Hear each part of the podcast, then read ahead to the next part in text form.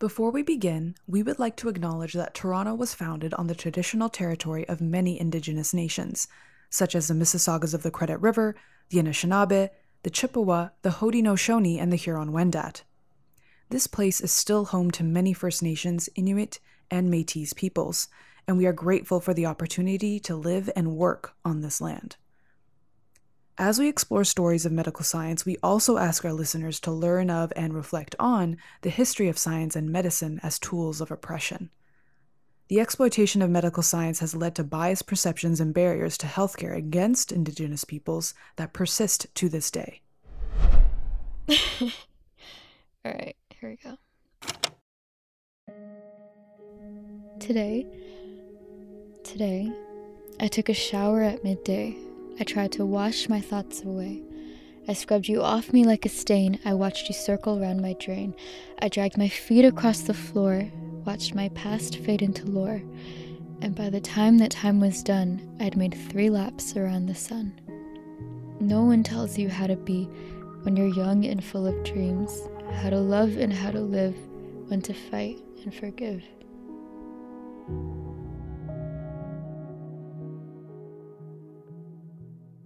Welcome to episode 108 of Raw Talk Podcast. My name is Rachel. And I'm Braden. Let's talk about love.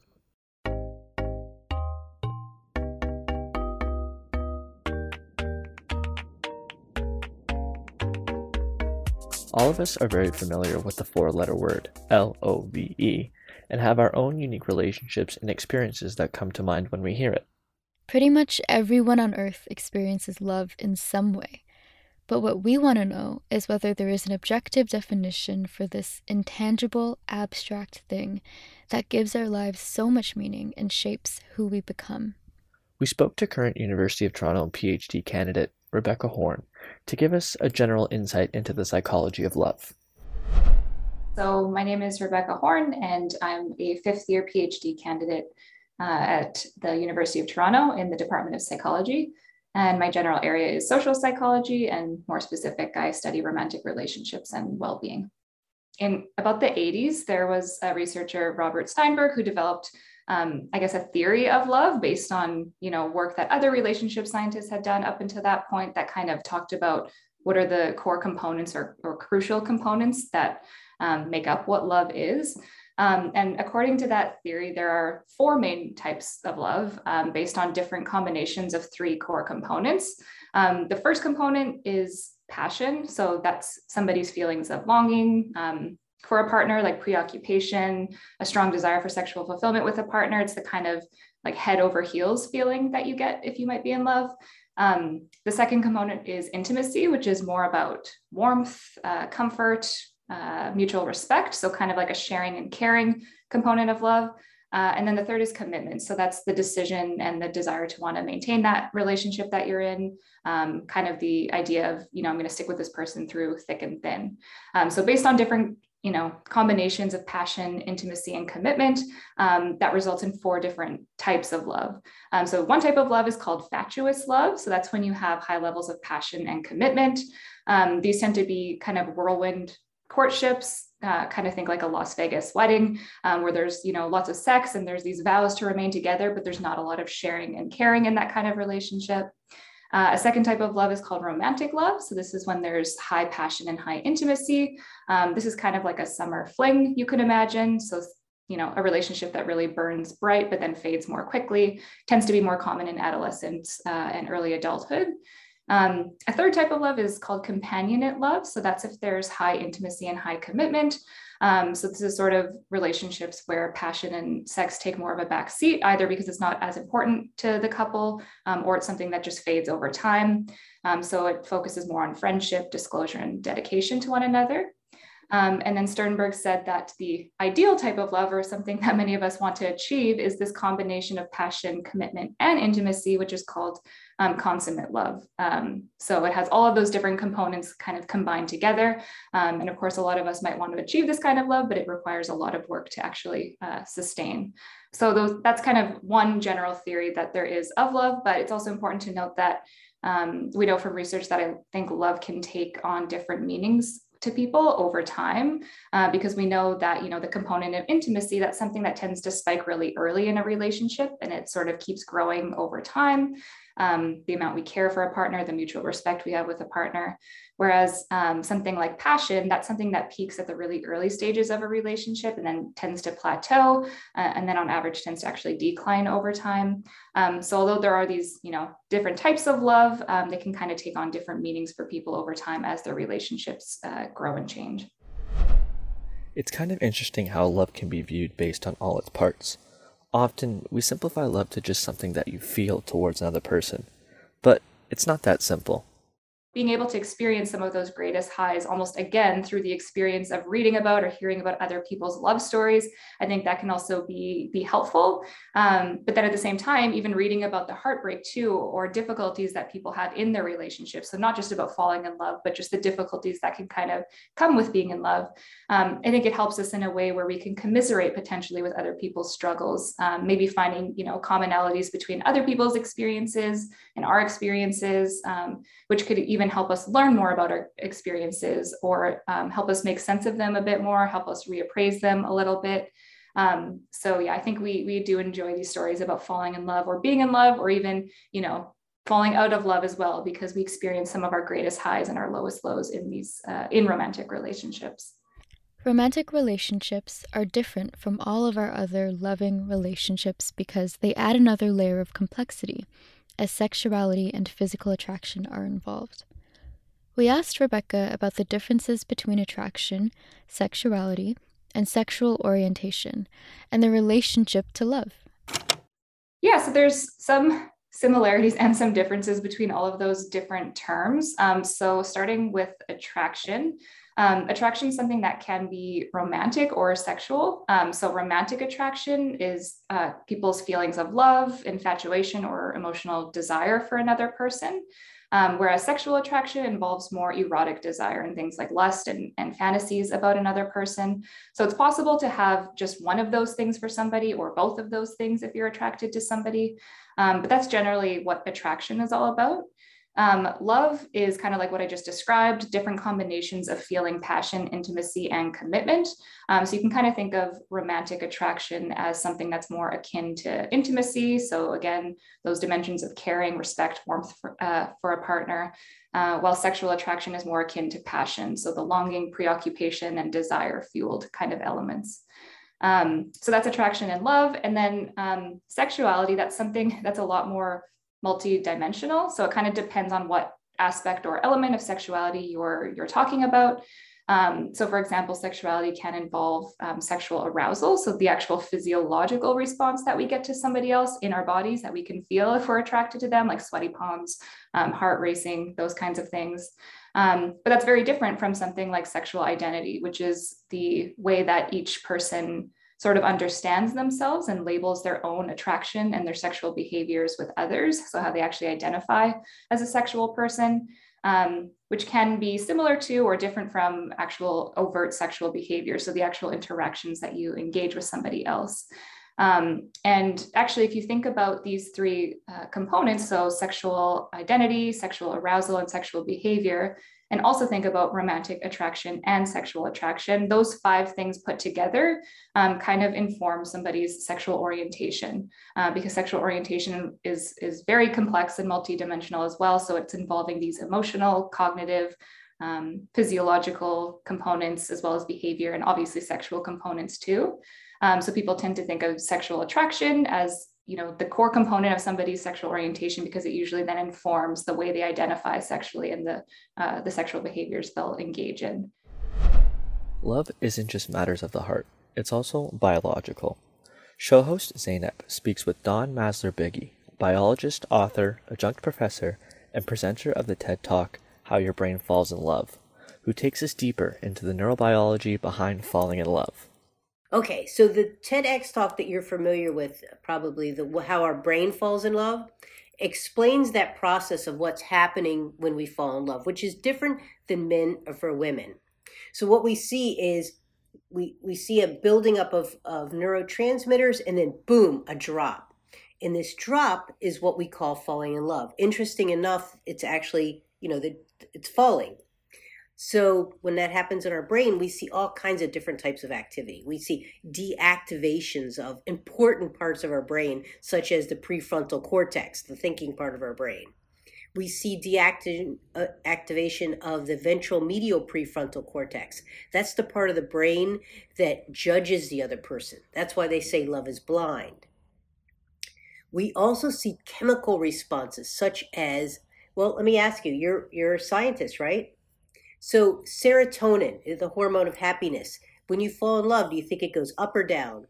I mean, I want to say it goes up, but I've seen your TED talk. I know oxytocin's in there.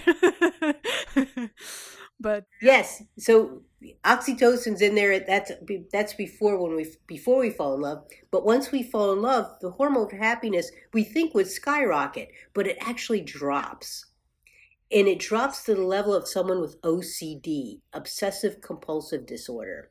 So that's why you're so obsessed when you're in love. And it's also why breaking up when you fall in love is so painful because now your serotonin levels down to the level of depression, you're obsessed, and it feels it feels uh, excruciating to be left in that situation without the reciprocating part of that um, the the deactivation that so you don't feel that pain. We also see uh, weird activation such as in the parietal lobes, and it's the same reaction you see or similar to when you use cocaine. So you've got that excitement, you're up all night, you're like, you know, you, you just want to be with this other person. It's it's addicting. Um, and that's different from long-term love where we see an, an activation in the back of our brain by the opioid receptors. So long term love is more of a, a pain relieving, mellow uh, kind of love. Now that we have broken down some of the key factors that may be at play in romantic relationships, we wanted to know how the pandemic has impacted people who are trying to find new love. To shed some light on this topic, I had the privilege of interviewing couple and family therapist Carol Sandy. How has the pandemic affected people, in your opinion? How has it affected your clients being just socially isolated, you know, cooped up at home for some people, or others having to work and then limiting their social interactions?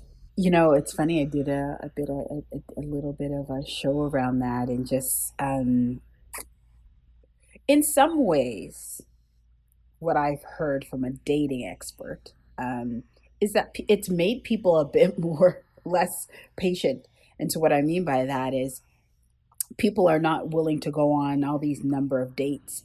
They are coming in ready. Like I've wasted some time. This COVID thing had me cooped up.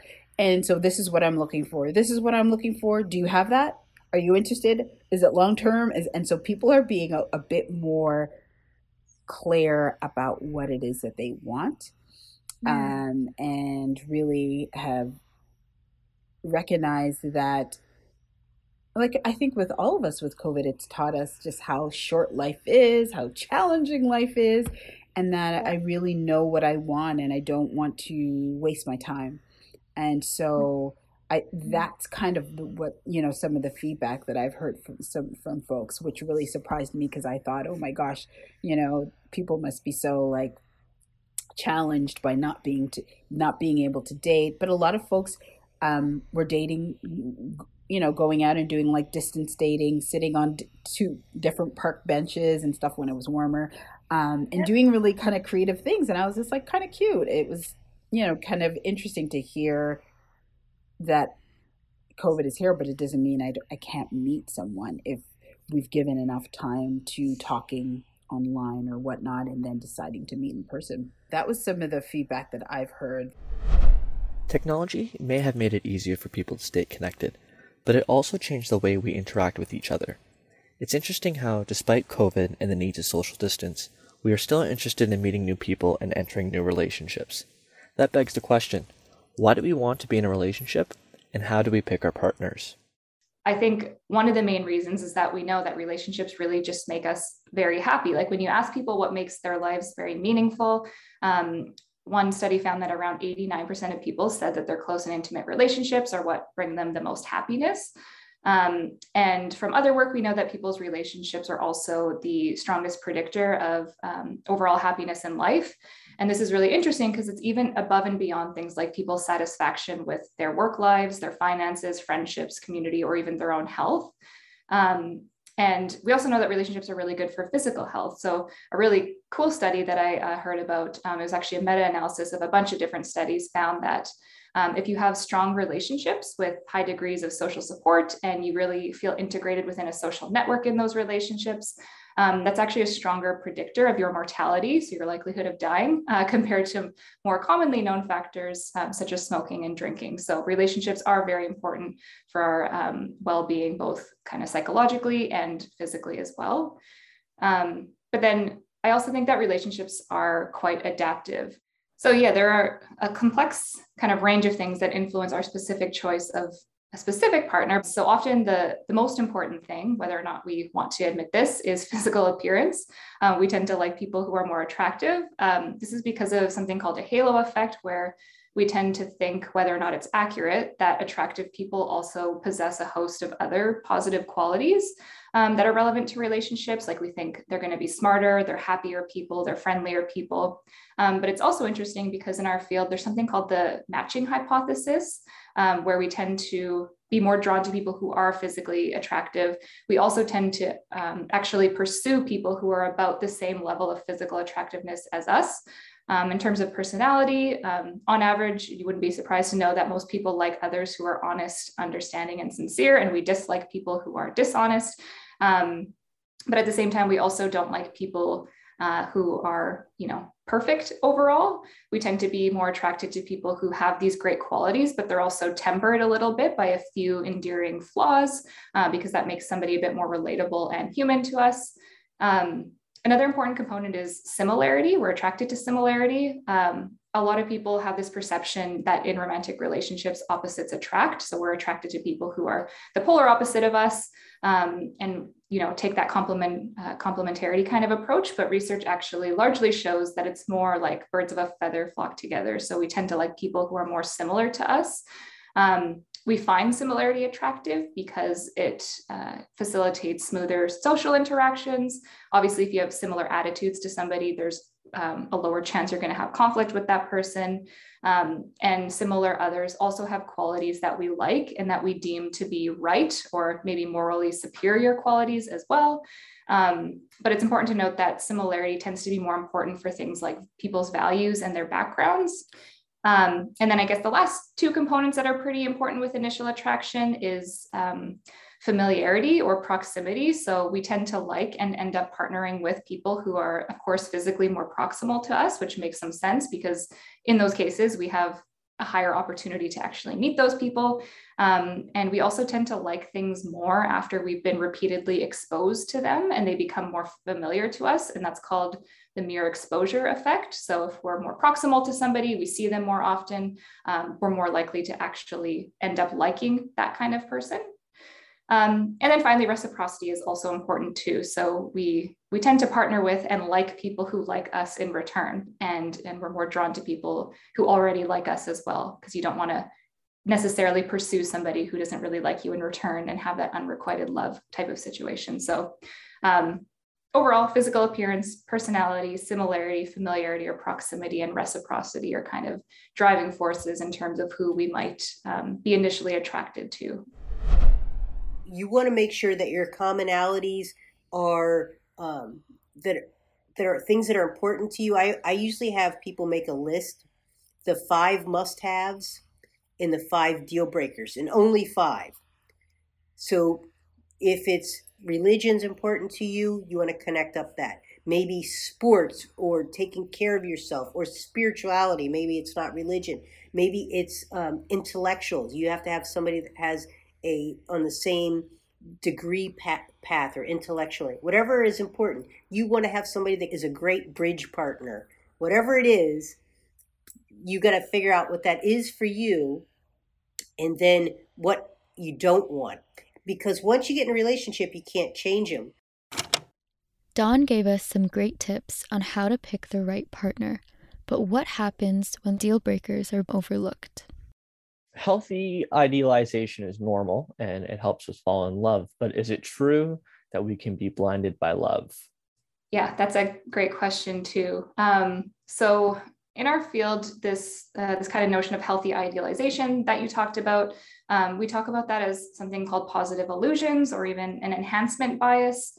Um, so this is the idea where we tend to view our relationships through rose-colored glasses, and this might be especially true as we're um, initially forming our relationships. So this is when we try to emphasize our partner's positive qualities and we want to minimize their faults. Um, so you're not, you know, making up positive things about them that don't exist. You're just emphasizing the positive that's already there and kind of disregarding um, any negative thing about that person. So let's say that your partner often makes jokes that really aren't that funny, um, but maybe they're very smart and very knowledgeable. Um, so a person with positive illusions about your partner would view intelligence as very important to them, but then say, oh, actually, humor isn't that important for me or for relationships. So they're leveraging up the good and they're kind of de emphasizing the bad. Um, so, you know, the the advantages to having these types of positive illusions about our partners is that they are tied to things like greater relationship satisfaction and stability. Um, it's helpful because it allows us to give our partners the benefit of the doubt. But if you have major illusions about a partner, that can really uh, be harmful because it minimizes big potentially big problems in a relationship. So, for example, uh, it might not be as helpful to have a positive illusion about a partner if they have very heavy drinking and you're trying to rationalize away that heavy drinking. Um, that might not be as helpful for your relationship. Um, so, in a way, this is kind of one way that you could be blinded by love. Love and relationships are rewarding, they make life better, but they also come with challenges, as we know all too well. Rebecca sheds some light on the topic of conflict in relationships, helping us to better understand the predictors of satisfaction and stability. One core theory in the field is called interdependence theory. Um, and it says that people's satisfaction and commitment to a partner or the decision to stay or leave is determined by sort of this mental calculation that we do in our minds in terms of how many rewards versus costs that you feel in the relationship, which sounds pretty simple. So, rewards are any kind of relationship experience that you think um, is desirable, well, costs, on the other hand, are any relationship experience that you deem as undesirable. So, these things can be tangible, material, or they can be more intangible. Um, so maybe my partner, I think they're very supportive. I think they're a good parent um, and they're very outdoorsy. So to me, these are all three rewards in my books, uh, for example. Um, but I also know maybe that my partner is always glued to their phone and they, you know, that interferes with deep conversations that they could have with me. So I'm going to evaluate that in my head as a cost. Um, but nevertheless, I'm still happy with my relationship and with my partner because the rewards outweigh the costs in that mental calculation that I just sort of did in my head. But it's also quite idiosyncratic depending on each person. So the rewards that I see in my relationship might not be the same rewards um, or things that you would deem as a reward in your relationship. Same thing with costs. Maybe some of the costs that I see could even be rewards um, in your relationship. It just really depends on how the person evaluates their partner and relationship. Um, but interdependence theory also kind of states that satisfaction is also influenced by what we think that we um, deserve in a relationship or sort of our personal standards. Um, so this is something that's called a comparison level. So if what we are getting from our partner is greater than what our personal standards are and what we think we deserve, we're going to be more happy in that relationship. Um, but if we if what we are getting with our partner is actually below our standards and we think we deserve better than that, then that would make us more unhappy. Something that also predicts commitment is something called a comparison level for alternatives. And that's what we realistically think that we could get in another relationship or um, through being on our own or being single. Um, and it's kind of the, the standard that we use to decide whether or not we should stay or leave that relationship.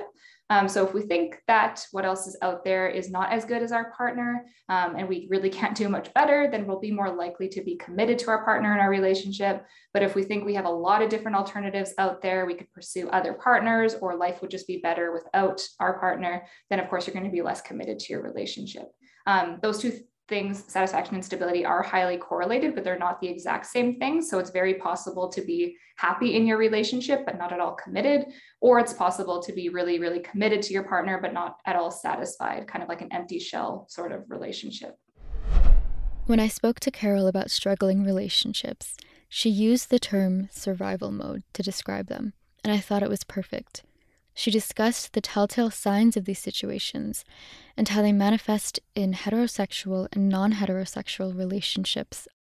Couples come in when they are in oftentimes they're in survival mode. So what I mean by that is there's a lot of mistrust. Um, maybe that was taught in their home. Um, mm, lots of maybe neglect. They experience neglect in their life. Um, maybe trauma, various traumas, which can include any of those pieces in terms of just neglect, uh, mistrust, uh, violence. Um, maybe they're they're they've learned how to check out a lot of numbing behaviors right and that can definitely that in, could include drugs and alcohol but it can just mean that when things don't go my way i just disconnect this survival mode that you talk about would you say that it manifests similarly for both heterosexual and same-sex couples? Um, i think there are different stories. So when I think of same-sex couples, I think of the the trauma of the in some instances of having to figure out who they are and the hurt that comes from the greater from society in terms of that. And so sometimes, you know, again, trauma it, it, it differs, you know, but it, it's I think it can be very painful for uh, individuals who've had to fight to maintain who they are and know who they are and show up. And sometimes that can be very different, you know. Um, but in some instances, and you know, um, individuals, regardless of of you know straight couples or couples uh, of different sex, the the challenges they can still have those stories as well too. But what I've seen in some in some same sex couples is that they've had a lot of challenge in some instances with family members who are who tried to deny them their their their voice and their place and so it can be very hard to kind of um, find safety in that partner and when you found found safety in that partner um, it can, you know it could be very small things again that can disrupt that um, because you finally found that person that you can trust and you can connect with so I think, you know, um, I think there are differences. And again, this is not a blanket statement. I think that in some in some instances, other couples may have similar, uh, you know, challenges as well too. Um, but that I think with when we have a history of, of of feeling outside or feeling like we have to prove, that can be very difficult. Again, really put one in survival mode. Um, and so it's so important to keep that in mind um, as we, you know, sit with couples and we hear their stories um, and, and how they've overcome. Within relationships, partners often give and take for one another. Rebecca discusses the impact of partner sacrifices and the influence on relationship satisfaction. I find this a really interesting topic because it involves some of my uh, my own research and some of my own dissertation research. But um, yeah speaking more more broadly so sacrifice is this process where you're you're giving up your own self-interest for your partner or something you want to do for your partner. Um, and it's one way that you know couples can resolve conflicts of interest in their relationship or these situations where you have a different preference or a desire from your partner. So if i want pizza for dinner and you want sushi i might sacrifice my desire for pizza and eat sushi because that's what you want to do. Um, or on the more extreme side which is um, some of the work i'm uh, doing right now you might want to move to you know the uk for a new job while i want to stay in canada I might give up my preference and sacrifice my preference and move with you across the globe to accommodate your career aspirations. Um, and you can also think about sacrifice sort of in two different ways. So there's the willingness to sacrifice, which is people's reports of how willing they would be to put aside their self interest for a partner. Um, and this is something that's in contrast to actual behavioral sacrifice. So whether or not people actually do indeed give up their self interest or desires for a partner in the moment when push comes to shove. Um, and so we know from meta-analytic findings of um, 82 data sets and over 32,000 participants led by um, one of my colleagues in Amsterdam, Francesca Righetti. Um, she looked at the links between sacrifice and people's well-being and their relationship satisfaction to see, you know, is sacrifice beneficial for our well-being? Does it detract from it? Um, and they found various things depending on the dimension of sacrifice being looked at. So a person's willingness to sacrifice for their partner was something that was positively linked to um, their own relationship and personal well-being and also their partner's relationship well-being. So if i report that i'm willing to put aside my self-interest for a partner then we're both happier in our relationship. Um, but we know that willingness is not always the same thing as actual behavior and action that we take um, so in that meta-analysis they found that you know when push actually came to shove and we talked about uh, behavioral sacrifice um, the study found that uh, behavioral sacrifice predicted lower personal well being and was not linked to either partner's relationship satisfaction. So, if I make a sacrifice for you, um, I'm going to feel lower well being, but the impact on our relationship satisfaction um, seems to at least be null. Overall, I think that these findings suggest that sacrifice is a very costly pro social behavior in romantic relationships and it's interesting because we know from other research that acting pro socially more generally tends to be linked to greater well being. So things like giving money to charity, helping somebody in need, those things are really um, linked to, to greater well being. But sacrifice is kind of this unique type of pro social behavior because it inherently involves subordinating your own needs and interests precisely because of your partner. So your partner is the reason that your goals are being obstructed, which is kind of um, hard to keep in mind. So it might be good for partners to really think about the balance of sacrifice in their relationship. So, who is giving, who is receiving? Is there a balance there? Um, it doesn't necessarily need to be 50 50, but is, is it a balance that both partners are kind of happy with? Um, because some people do find it easier to make sacrifices than other people. Um, and then it's also important, I think, to consider other ways to you know approach resolving conflicts of interest with a partner that involve a little bit less sacrifice it's really clear that a lot of work goes into having healthy relationships. People aren't kidding when they say that. Everybody says that communication is key. But exactly how should we be communicating? Is there anything that we can do to ensure that we are having productive conversations, even in the hardest of times? So I think any couple, we need to keep in mind that you want to make sure that you're able to have a conversation. And if you know that you're not in the space of that, you, you know, maybe you're so angry or so upset, it's not the time. Be mindful of having a conversation when you're you would say when you're in your thinking brain right if you're if you're too dysregulated um, it's important to be mindful of that and the best time mm-hmm. to have a conversation about that is when you're you know when you are calm like you know when I get upset, I can, you know, it takes me a while and I, I have to step back. I need it. So we need to have those kinds of things spoken about because what can end up happening is if you leave a conversation and you need that to kind of calm down and you haven't told that to your partner, your partner's going to feel like, what's happening? Where's he going? Where's she going? Whatever the case may be what is happening? And so it can again cause the individual to be dysregulated um, and so it's important to have those kinds of conversations. Having a conversation when you're calm when you're thinking brain when you can regulate yourself is important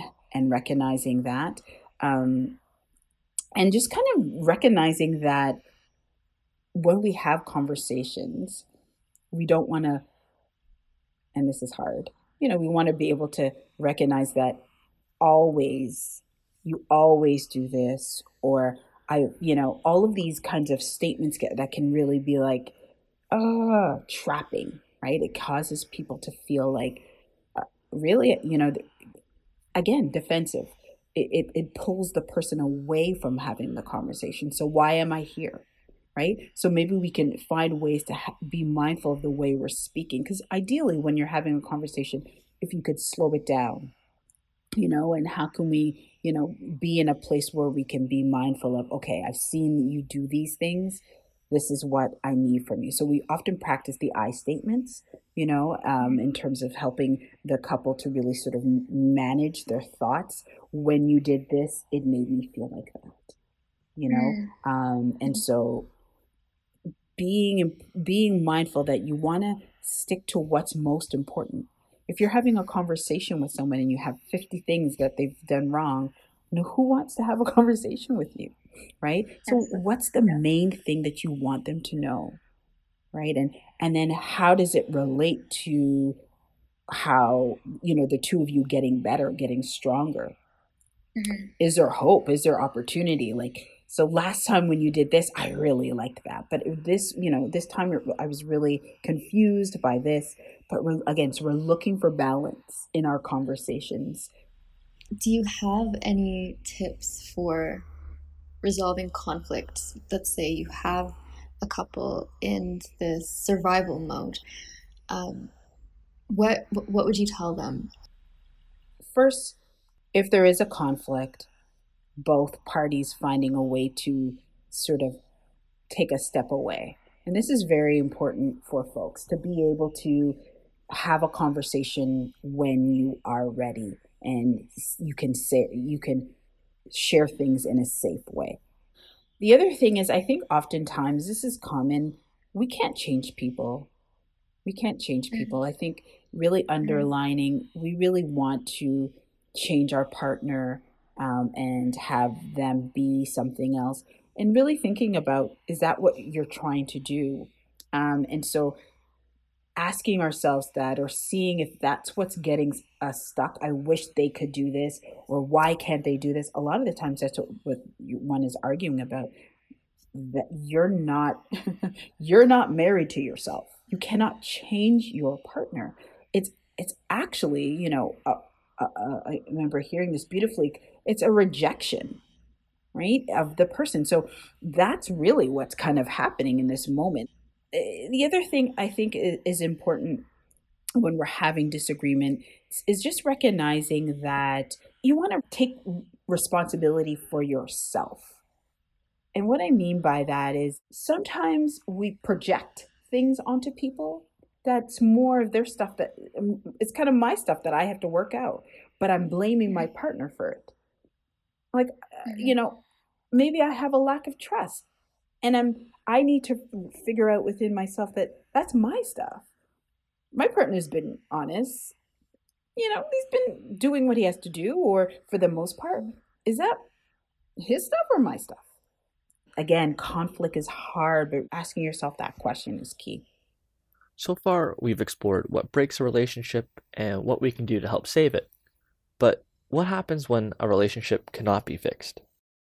In terms of the actual, you know, aftermath of what happens when things fall apart, um, some work does suggest that divorce is the second most stressful life event that people would potentially ever experience, which is only second to the death of their partner. Um, so it could be a very stressful experience, of course. Um, it's linked to things like decreases in physical well being, uh, a loss of a social network, of course, because if you're separating from a partner, you might lose half of the friends uh, that you maybe share together. Um, but on the flip side of that, one of the more positive um, features that maybe come from a breakup is that people tend to report spending more time with their family and friends, of course, as they're working through um, you know the distress from a breakup so there's kind of more social network support on that side of the equation um, there could also be a loss of joint income, which could be very stressful for uh, individuals as well. Um, but uh, of course, relationship dissolution can also be a good thing if it was a really poor quality relationship to, to begin with. Um, so it's not always necessarily a really awful, distressing thing. Some people, when they're in the moment, think that they'll never recover, things will never be the same. Um, but we do know from research that people do recover, and we actually tend to recover um, more quickly than we think we will. So we often think ahead of time, you know, we'd be super distressed if this relationship were to end, and we're going to be distressed for the foreseeable future. Um, but we know from some past research that um, what actually happens is we tend to recover a bit more quickly than we originally anticipated that we would. So that's kind of um, at least one positive thing that maybe could come out of uh, relationship dissolution. How can we maintain good relationships beyond romantic relationships with anyone that we mm-hmm. love? Um, what is your advice for that? Well, I think one of the main parts I think is is understanding that we are human beings and that we all make mistakes. We come into all of our relationships and we come with our stuff. And beautifully asked, like whether it's you know romantic relationships or friendships, we have our stuff, and so it's important even in our friendships that we can just appreciate our friends just cause you know, and just encourage them. I think these are all things that really build real connections. And I'm not doing it just because I want to check it off my list, but this, uh, you know, I genuinely just love my best friend and I saw something and it made me think of them and I just am calling them up or I'm checking up on them. Um, these are all things that kind of maintain healthy relationships. Am I checking up on my friends? Do I know what they're up to? Do I know what's, even if they're busy, what's happening in their life right now? So I think these mm-hmm. are all, uh, you know, things that we can all at times foster in our relationship. Again, depending on where we are, maybe, you know, we are challenged by mental health or something else, and we can't be there all of the time. We don't want to put the pressure on ourselves to do that. But that maintaining healthy relationships, it just it it, it takes work, but it's it's meaningful work, um, in my opinion. Um, and so, it, you know, I think step by step, I think we all get better at relationships. No one has the badge of uh, relationship. I don't think. I think it's we're always growing and shifting and changing, and I think it's it's so it's powerful. That's what makes it interesting. Our all of our relationships evolve to some extent. A very special thanks to our guests, Carol Sandy, Dawn Maslar, and Rebecca Horn. And of course, thank you for listening. This episode was hosted by myself, Braden, and Rachel. Claire, Zainab, and Angela helped with interviews and episode content. Alex was our audio engineer, and Noor was our executive producer. Until next time.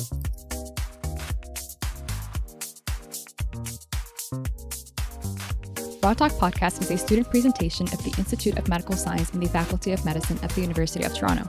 The opinions expressed on the show are not necessarily those of the IMS, the Faculty of Medicine, or the university. To learn more about the show, visit our website, rawtalkpodcast.com, and stay up to date by following us on Twitter, Instagram, YouTube, and Facebook at Raw Talk Podcast.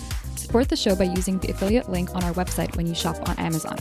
Also, don't forget to subscribe on iTunes, Spotify, or wherever else you listen to podcasts and rate us five stars.